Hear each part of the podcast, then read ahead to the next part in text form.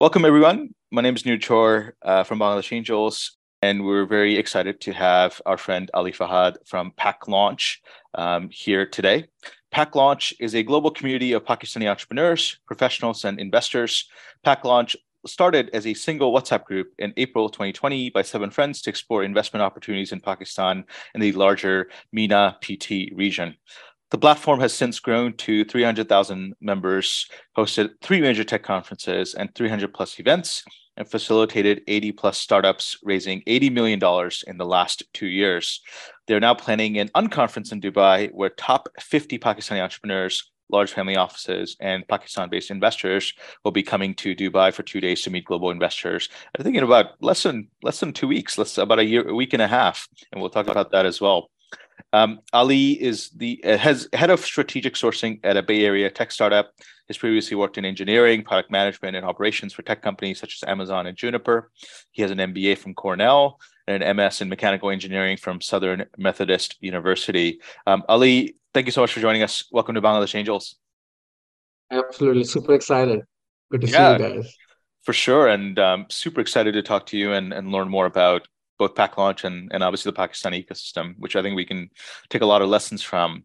Uh, we like to do this with and everybody who joins us in these conversations. Uh, where did you grow up, and what did you want to be when you were younger? Yeah, I uh, I was born in uh, in Lahore, uh, but my father was in government service, so I moved around quite a bit. And I never stayed in one place. Uh, I went to uh, Ghulam Ishaq Khan Institute, GIK, is one of the engineering schools, private engineering schools in Pakistan. So I started mechanical engineering, uh, and I came to US in uh, uh, 2001, um, June 2001.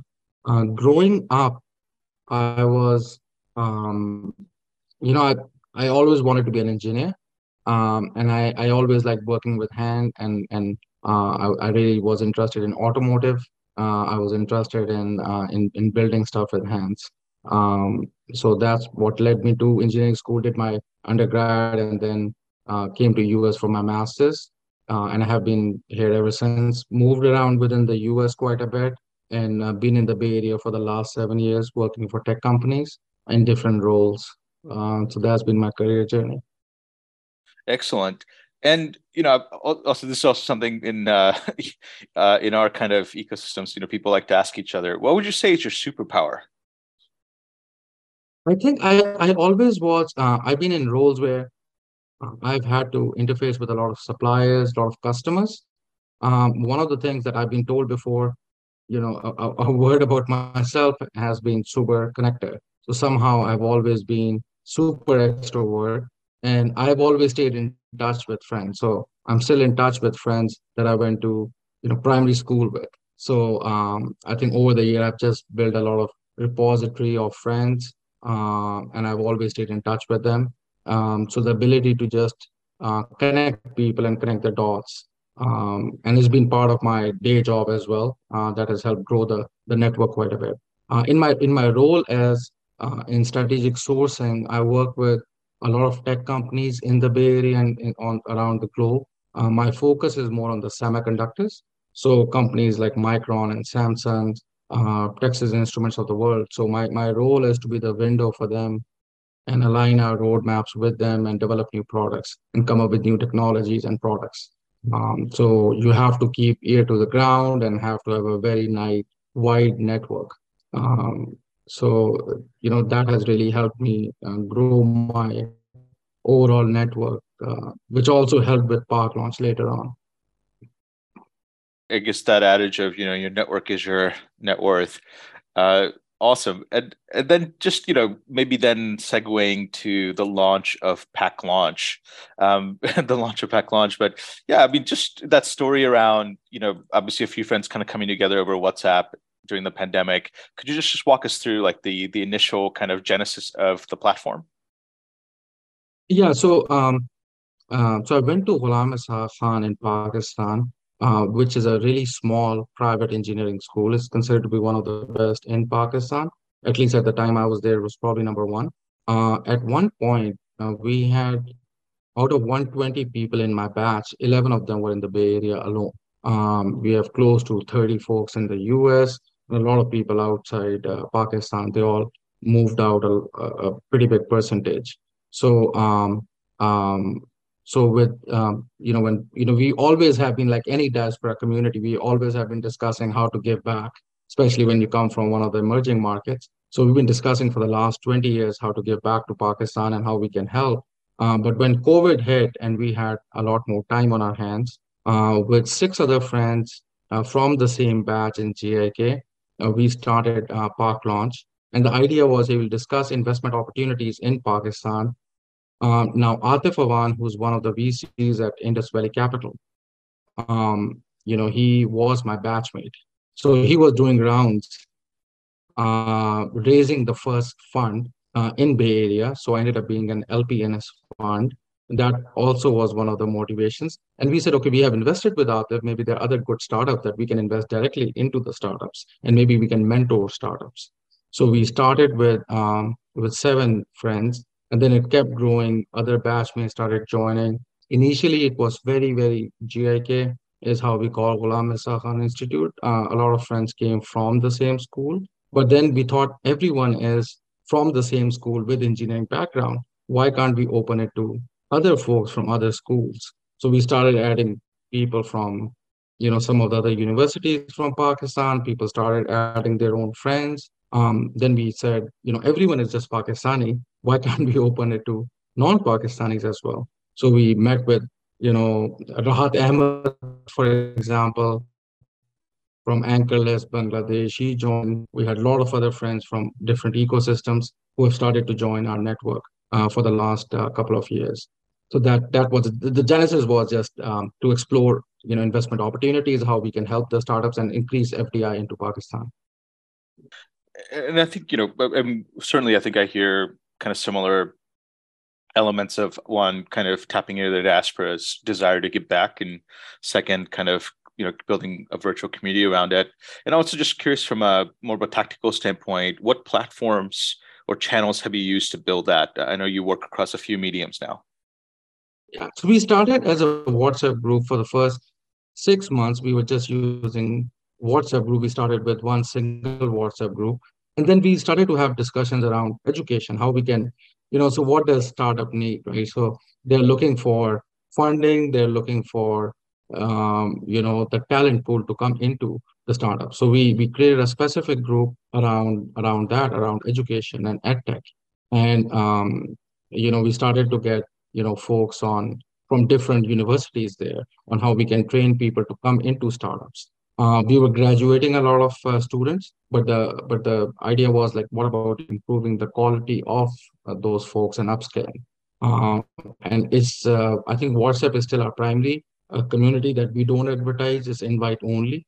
We have uh, 54 WhatsApp groups across everything under the sun. So we have focus groups on agri-tech and fintech and AI machine learning and crypto, talks groups. We have real estate group, uh, fintech. Um, so you name it, and, and there's a WhatsApp group for it.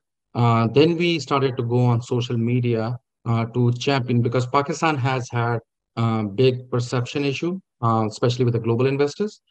So we thought maybe um, you know we we could utilize uh, social media to spread about Pakistani news. So we started with LinkedIn, but now we have presence on LinkedIn, Facebook. We have a you know close to two hundred thousand folks.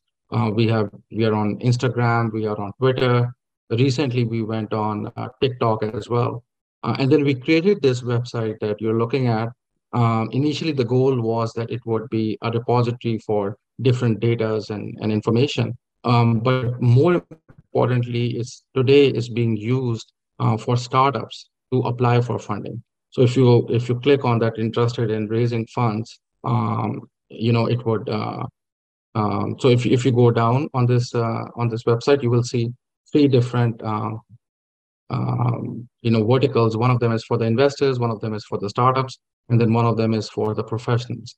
Uh, for the startups, um, we came up with 25 questions where a startup can come and fill out our application. Uh, these questions that we came up with, they are uh, based on, there are four large accelerators globally, YC, Techstar, Plug and Play, and uh, you know China Accelerator, SOSV. So a lot of these questions are based on it.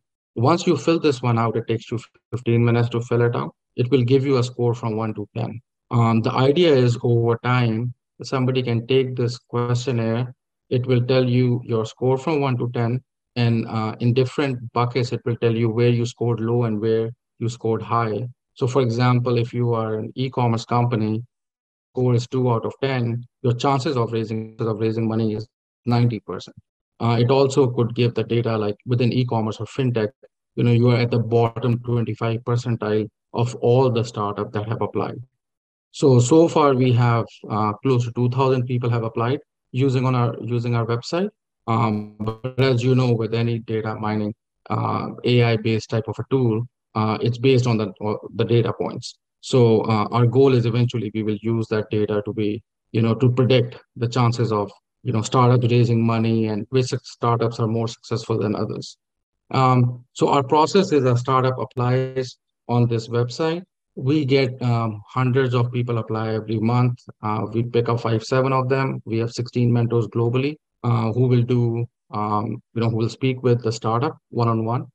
Uh, and if they uh, if they really believe you're ready to go uh, for the demo day, every month you bring in two to three startups to raise money uh, or introduce them to investors. So there is no fee for us, but we want to make sure we only bring the best of the best. So out of 100, only like two startups could make it to that stage um, but before uh, we introduce them to the investors. So the chances of raising money is pretty high. Uh, I think that's why our overall hit rate is pretty high. That's quite and and then what happens post demo day? What what sort of you know follow ups happens? And is it is the onus on the entrepreneur or the investor? So what we do is we uh, do it fully transparently. We create a WhatsApp group. We introduce you to all the investors who will be attending, and they can start asking questions beforehand. We even have had scenarios now uh, recently, uh, we create a group at the beginning of the week, end of the week, we'll be doing the demo day. There's only two startups, two different WhatsApp groups. Sometimes we do one WhatsApp group. And we have had scenario where a startup came in, they were trying to raise uh, 250 or $300,000. We created a group on Tuesday and Thursday, they call me and say they already have raised money uh, from some people on the group. So uh, because of the credibility that we have built in, that um, only very few startups uh, could come and pitch. And if we are not ready, we would not bring two startup. We'll bring just one startup. And what are the um and and from there, just curious, you know, could you talk to some of the companies that have mm-hmm. raised recently? Um, you know, some of the com- like we have had over 80 startups. Most of the funds in Pakistan, there are five large funds. Four of them have raised money through us. Um, because they haven't publicly disclosed, I can't share it. I'll just if some startups names who are publicly so MedIQ, uh, they raise money through us. Uh, they raise 1.8 million dollars. Is in health tech space. Is the largest pre-seed money raised by a Pakistani female-led startup. So there is 1.8 million dollars, uh, and they they raised a decent chunk from Pak Launch. There's a company called K Trade. Uh, it's Robinhood of Pakistan. Uh, they have raised uh, money through us, 24/7.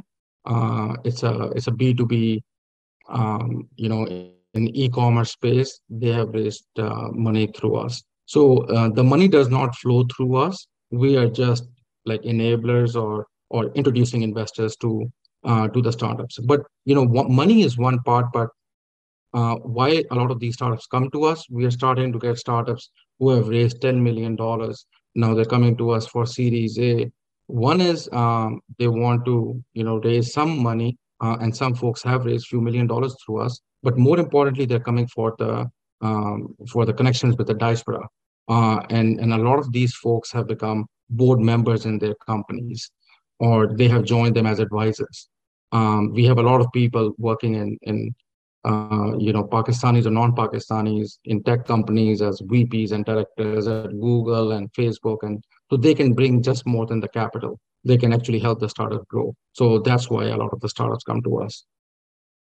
And and do you find um, you know uh, this is an interesting question question about kind of the next steps for Pak Launch. I know you and I have spoken a bit.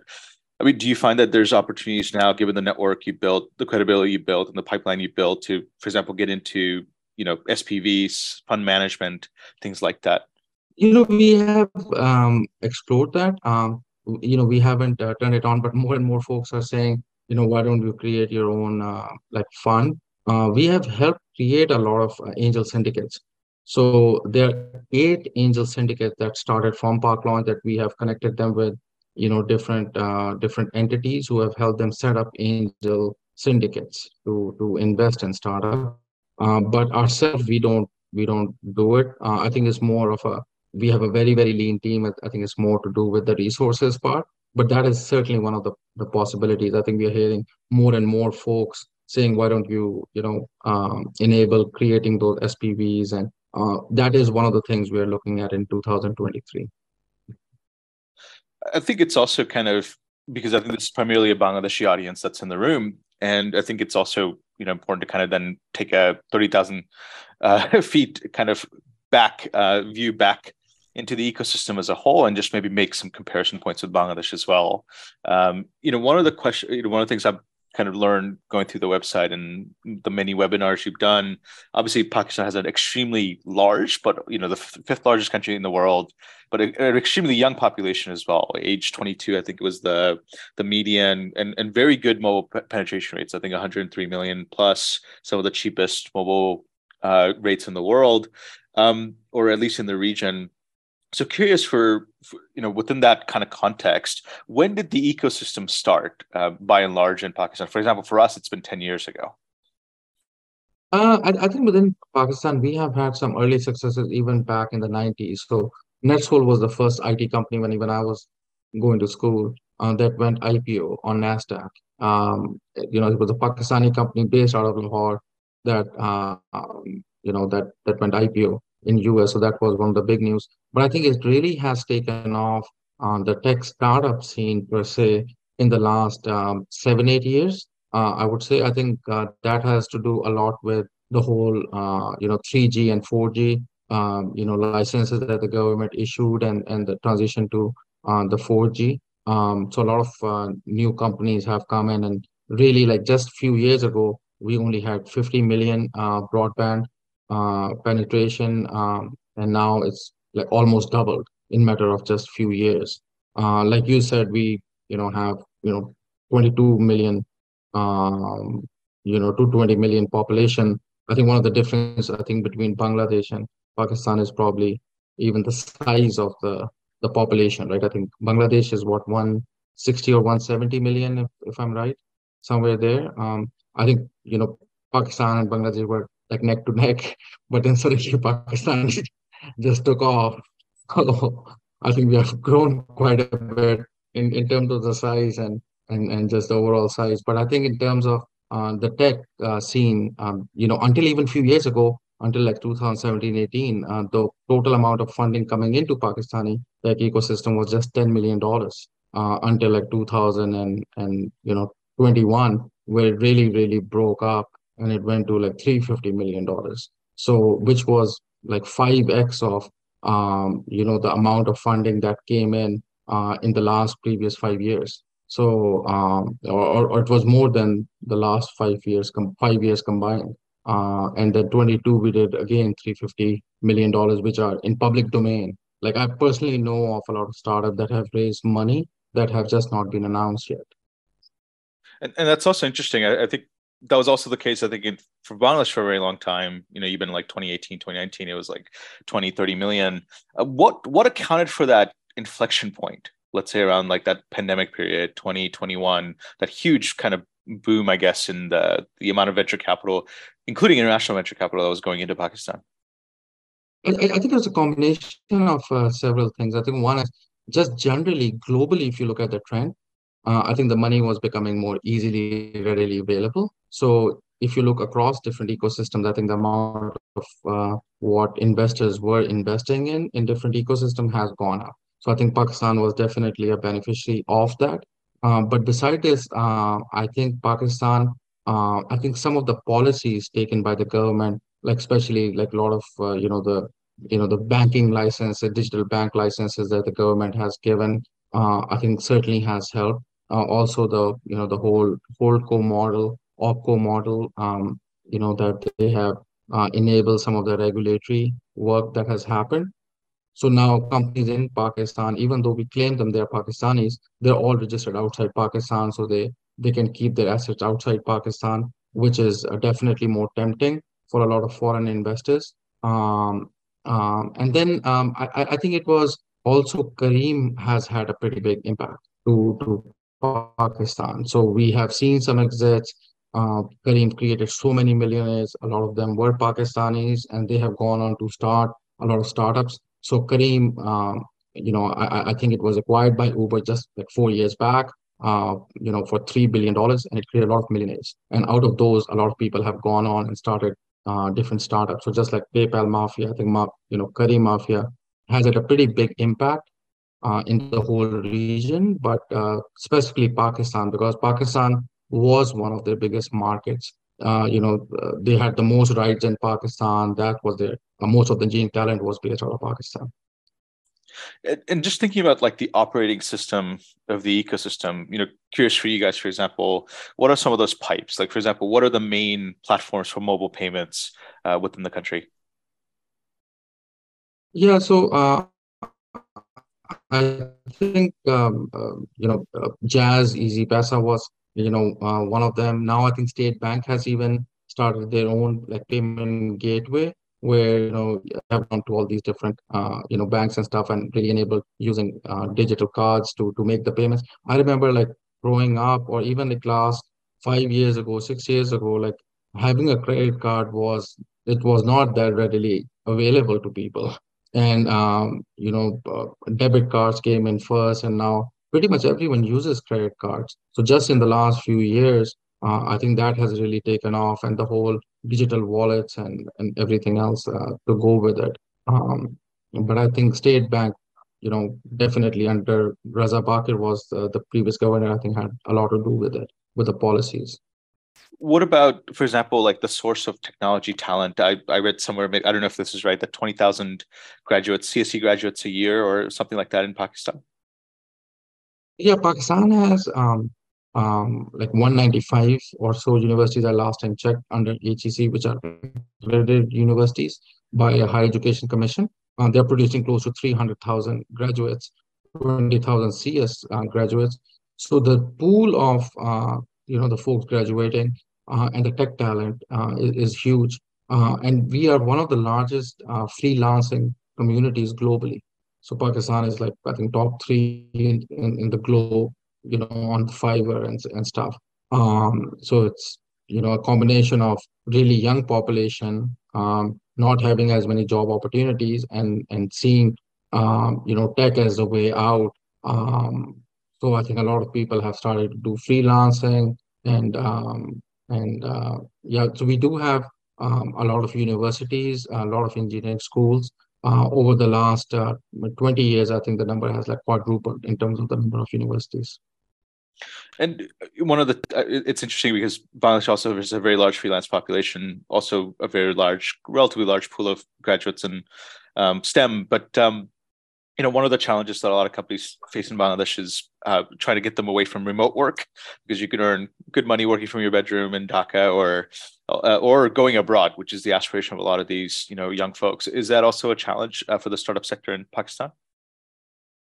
I, I I think so. I think definitely in short term, I think a lot of uh, startups do tell me like uh, especially good talent they can make uh, a lot more money freelancing versus coming into the startups. But I think over a uh, long period, I think it does even itself out.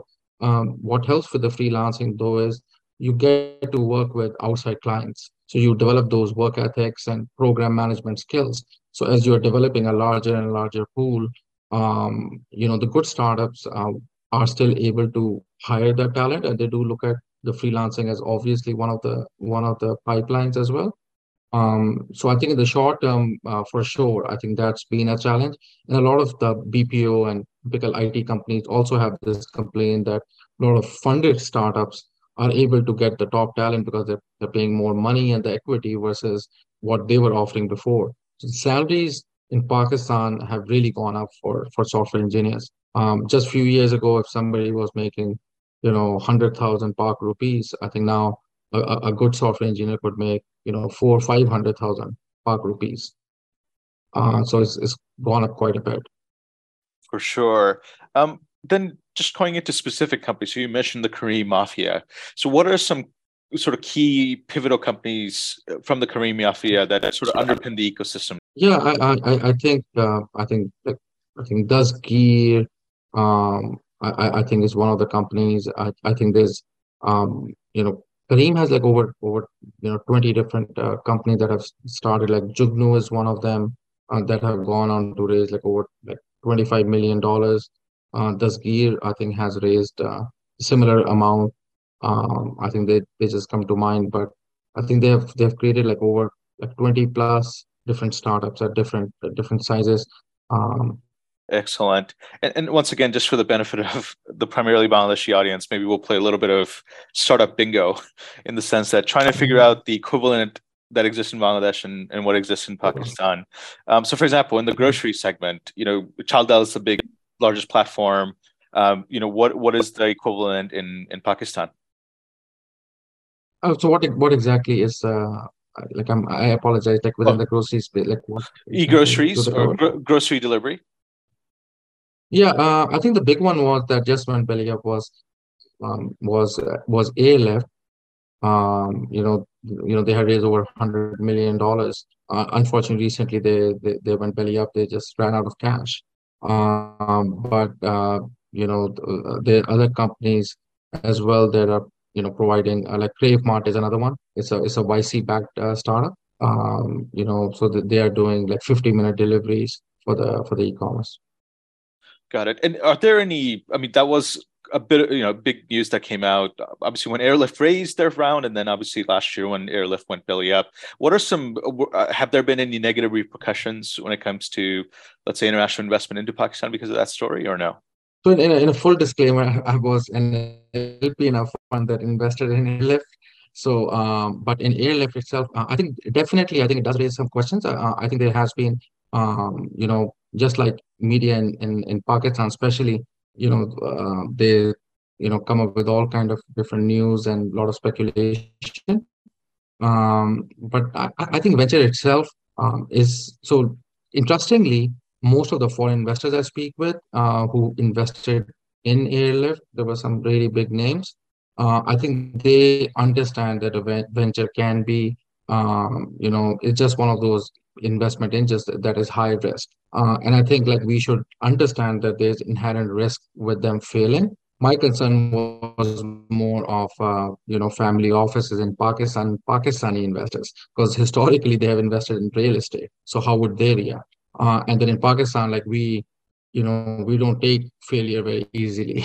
So um, there, there was a lot of repercussions. There were a lot of accusations uh, against the founding team. None of them have been proven but uh, I, I think a lot of people have uh, have, have brought uh, questions up. But but I do think a um, couple of credit that I would I would give uh, on Airlift is I think it was you know raised one of the biggest rounds. It just changed the whole game in Pakistan in terms of startups and how they were doing valuations. So before Airlift, you know, um, you know, people raising 30, 40 million dollars in Pakistan was unheard of. And uh, I think with Airlift opening the door, I think Bazaar has raised now over $100 million. PAG raised a lot of money. Uh, Abhi has raised money on $90 million valuation. So a lot of people, you know, startup did benefit from it.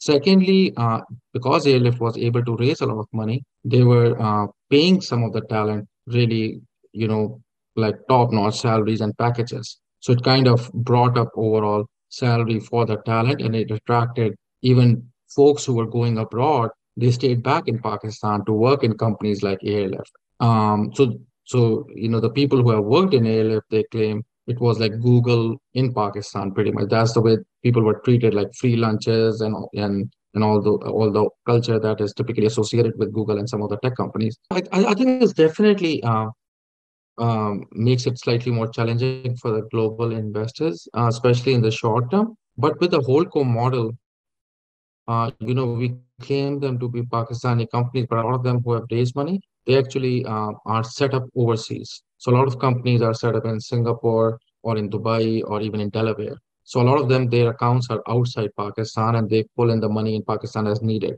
So if you're getting the money in dollars and you're spending in Pakistan as needed, actually the devaluation might actually help you. Uh, it's challenging for the investors because when you pull the money out, it unfortunately you know goes down. But uh, I think one way to do it is um, uh, you know maybe you know through the secondaries or through um, you know uh, you know pulling it out or dividends over over time. But uh, yeah, in the short term, is definitely a, a challenge for the global investors. But again, if you're keeping a view on on long term, uh, I think it again uh, evens itself out. Uh, Pakistani rupee, for those who don't know, I think has really, you know, taken a nosedive. So it has, you know, gone down like close to like 30, 40%, devalued over just a few months. And does that, like going back to that discussion we had around hiring, is, is does that also see implications in hiring in terms of, let's say, dollarizing salary contracts?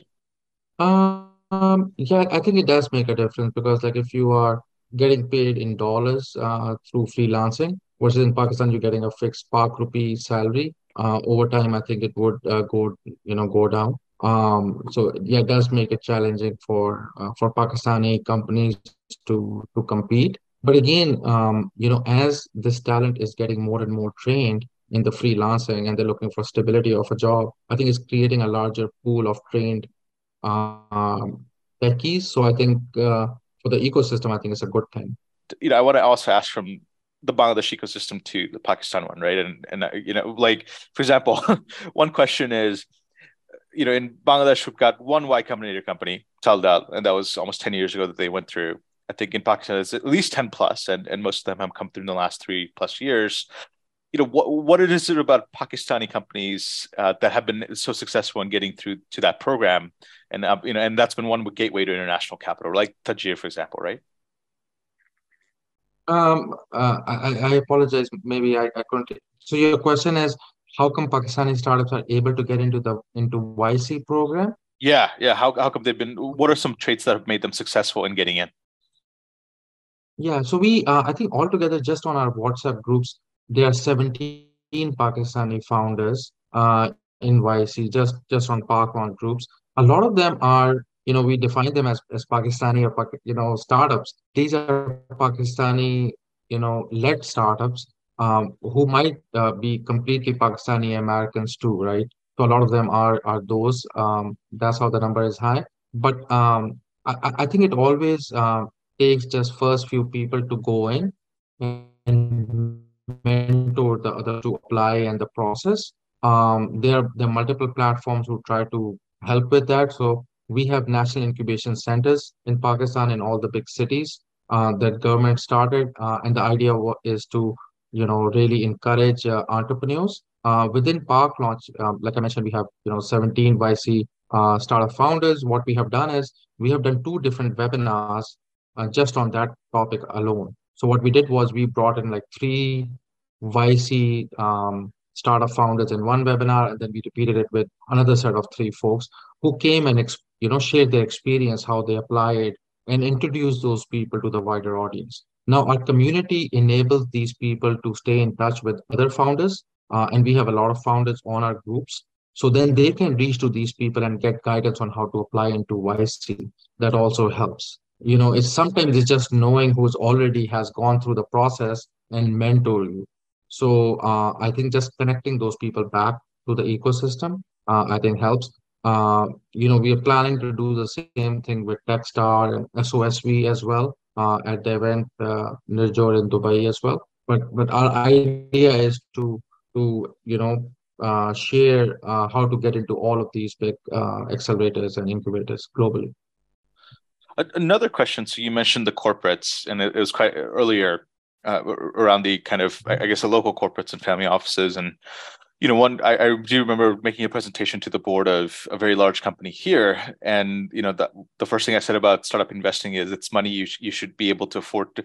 It's money you're you can afford to lose, and they said, "Oh, we don't ever do that. We don't lose money." so that was just like the the challenge from the get go off the gates. But you know, how are and and yeah, they have challenge. Uh, uh, I think there's a lot of local capital waiting in the sidelines here because they don't one they don't see a path to exit. Second, they can't get their heads around valuations. How has it been within Pakistan? Because I see examples like Fatima Gobi Ventures, for example, where you do have examples of local corporate backed VC. Yeah, absolutely. I, I, I think it's uh, in Pakistan. I think that's also one of the questions that we are exploring, and how to increase, um, you know, the pool from the corporates and, and these family offices in Pakistan. Um, because one is, um, you know, with all the geopolitical and and concerns within Pakistan and devaluation, a lot of these family offices have their money stuck within Pakistan, uh, and their risk appetite uh, or understanding is different, and they can really help startups based on their own connections, right, on the traditional businesses. I think it has been slow time, you know, it's been very slow coming coming up. But what I do see is the new generation of these family offices, like Ali Mukhtar, you know, is a dear friend uh, from from Fatima Group who started Fatima Gobi. Now there are other family offices who have seen some success and they look at like, you know, again, I'll go back to Bazaar and Airlift and these startups who have raised money on valuation that these family offices have never seen before. And they see like how these startups, you know, are able to raise money and success breeds success. So there are a lot of family offices are coming in. Just like on our event at uh, Unconference, we are seeing unprecedented interest. So, for example, AKD Securities, they do like $35 million like a year top line, um, you know, in securities, your margins are thin, but they would be coming in. We have Packages Group who started Lums University again, like seven, eight hundred million dollars yearly revenue. Mahmood Group is in garments and textiles, 700 million. They all are now investing in uh, slowly, but but they are. Um, so um, yeah, I, I think it's because of the success some of these startups have had, and uh, especially with the recent one, which I'm really bullish, is with the Cloudways. So there's a startup for the folks who don't know. Recently, there's a startup completely bootstrapped uh, out of Karachi, uh, just got bought by DigitalOcean for 350 million dollars. So uh, it has created like you know several dozen you know millionaires in Pakistan who will go on and hopefully start their own businesses. But now a lot of these, um, you know, family offices are looking at that and they are seeing this acquisition with like 350 million dollars. That is very tempting, completely bootstrapped. So, um, so more and more uh, people are coming in, but it's been pretty slow in our job because, like you said, they don't know failure, and venture investing is new to them. Uh, but we target them. Uh, so a lot of these folks are part of our community, uh, some of the like wealthiest families in Pakistan are like Hashoo Group, um, you know, Jahangir Tareen Group, and all of these are part of our community, and they'll be coming to the Dubai event as well. Um, but the good thing is, you know, we are raising awareness with them, right? So you need to build your community, you need to share information with them, uh, and over time, when they see the results, uh, you know, that definitely helps. Like the, the investors will only continue, you know, they can only buy the story about venture investing only so long, right? at a certain point, they need to have exits. You know, they need to see that how they make money. So that's why the news with Careem and Cloudways or even EMPG, uh, which uh, operates as Zameen in Pakistan, is a unicorn. So like a lot of these companies now are giving confidence to to folks mm. to invest. And, and, I mean, in those examples, I guess um, they've been mostly, I guess, international M and A, like Uber buying Careem or DigitalOcean buying the company you mentioned. Uh, do you see a do you see a path for let's say regional, let's say Dubai or MENA based companies, or even local M and A, or even IPOs in, the future, in the near future? Yeah, uh, I, I think unfortunately our, our, IPO process right now, eh, you know, uh, I, I think the government is trying to work on it and trying to create. Uh, you know, GEM board is something that uh, Pakistan Stock Exchange recently created so uh, the CEO of Pakistan Stock Exchange will be coming to our event as well to share that. But it's more around, um, you know, exiting on the, as you know, the valuations for the startups are completely different than when they go IPO. So they're valued by the investors completely differently on those two. So um, I think we need to train some of the startups to go IPO. But so far, I think exits are starting to happen. Um, like uh, you know, Tez Financial recently was acquired by ZoodPay. Um, like we spoke about GoZion, uh, we spoke about Cloudways. Um, you know, Careem, even though it's not technically Pakistani company, but we we we just uh, own it somehow. We, we take the ownership of it uh, because a lot of uh, the founders and a lot of the management team was from Pakistan and based out of Pakistan. So uh, I think we just need to, as long as we are showing the exits path, I think um, I think inter- investors would be interested. I think we're at the end of our time, but Ali, you know, you're a huge inspiration to us. I think for our community, forward to one meeting you and, and hopefully collaborating together more in the future. But thanks again for for taking the time today. Yeah, absolutely. I think uh, my just last uh, marks would be if, if there's anything we can do to help, uh, feel free to reach out on LinkedIn or, or through Nirjhor. Um, but if you're raising money and we can connect you with folks as free as, you know, our goal is to help people. And I, and I think uh, uh, if there's any role we can play, just, just, just use us. So um, thanks for this opportunity, Nirjhor. It's been a pleasure. Likewise. Thank you so much for your time. Uh, thanks, everyone. Cheers.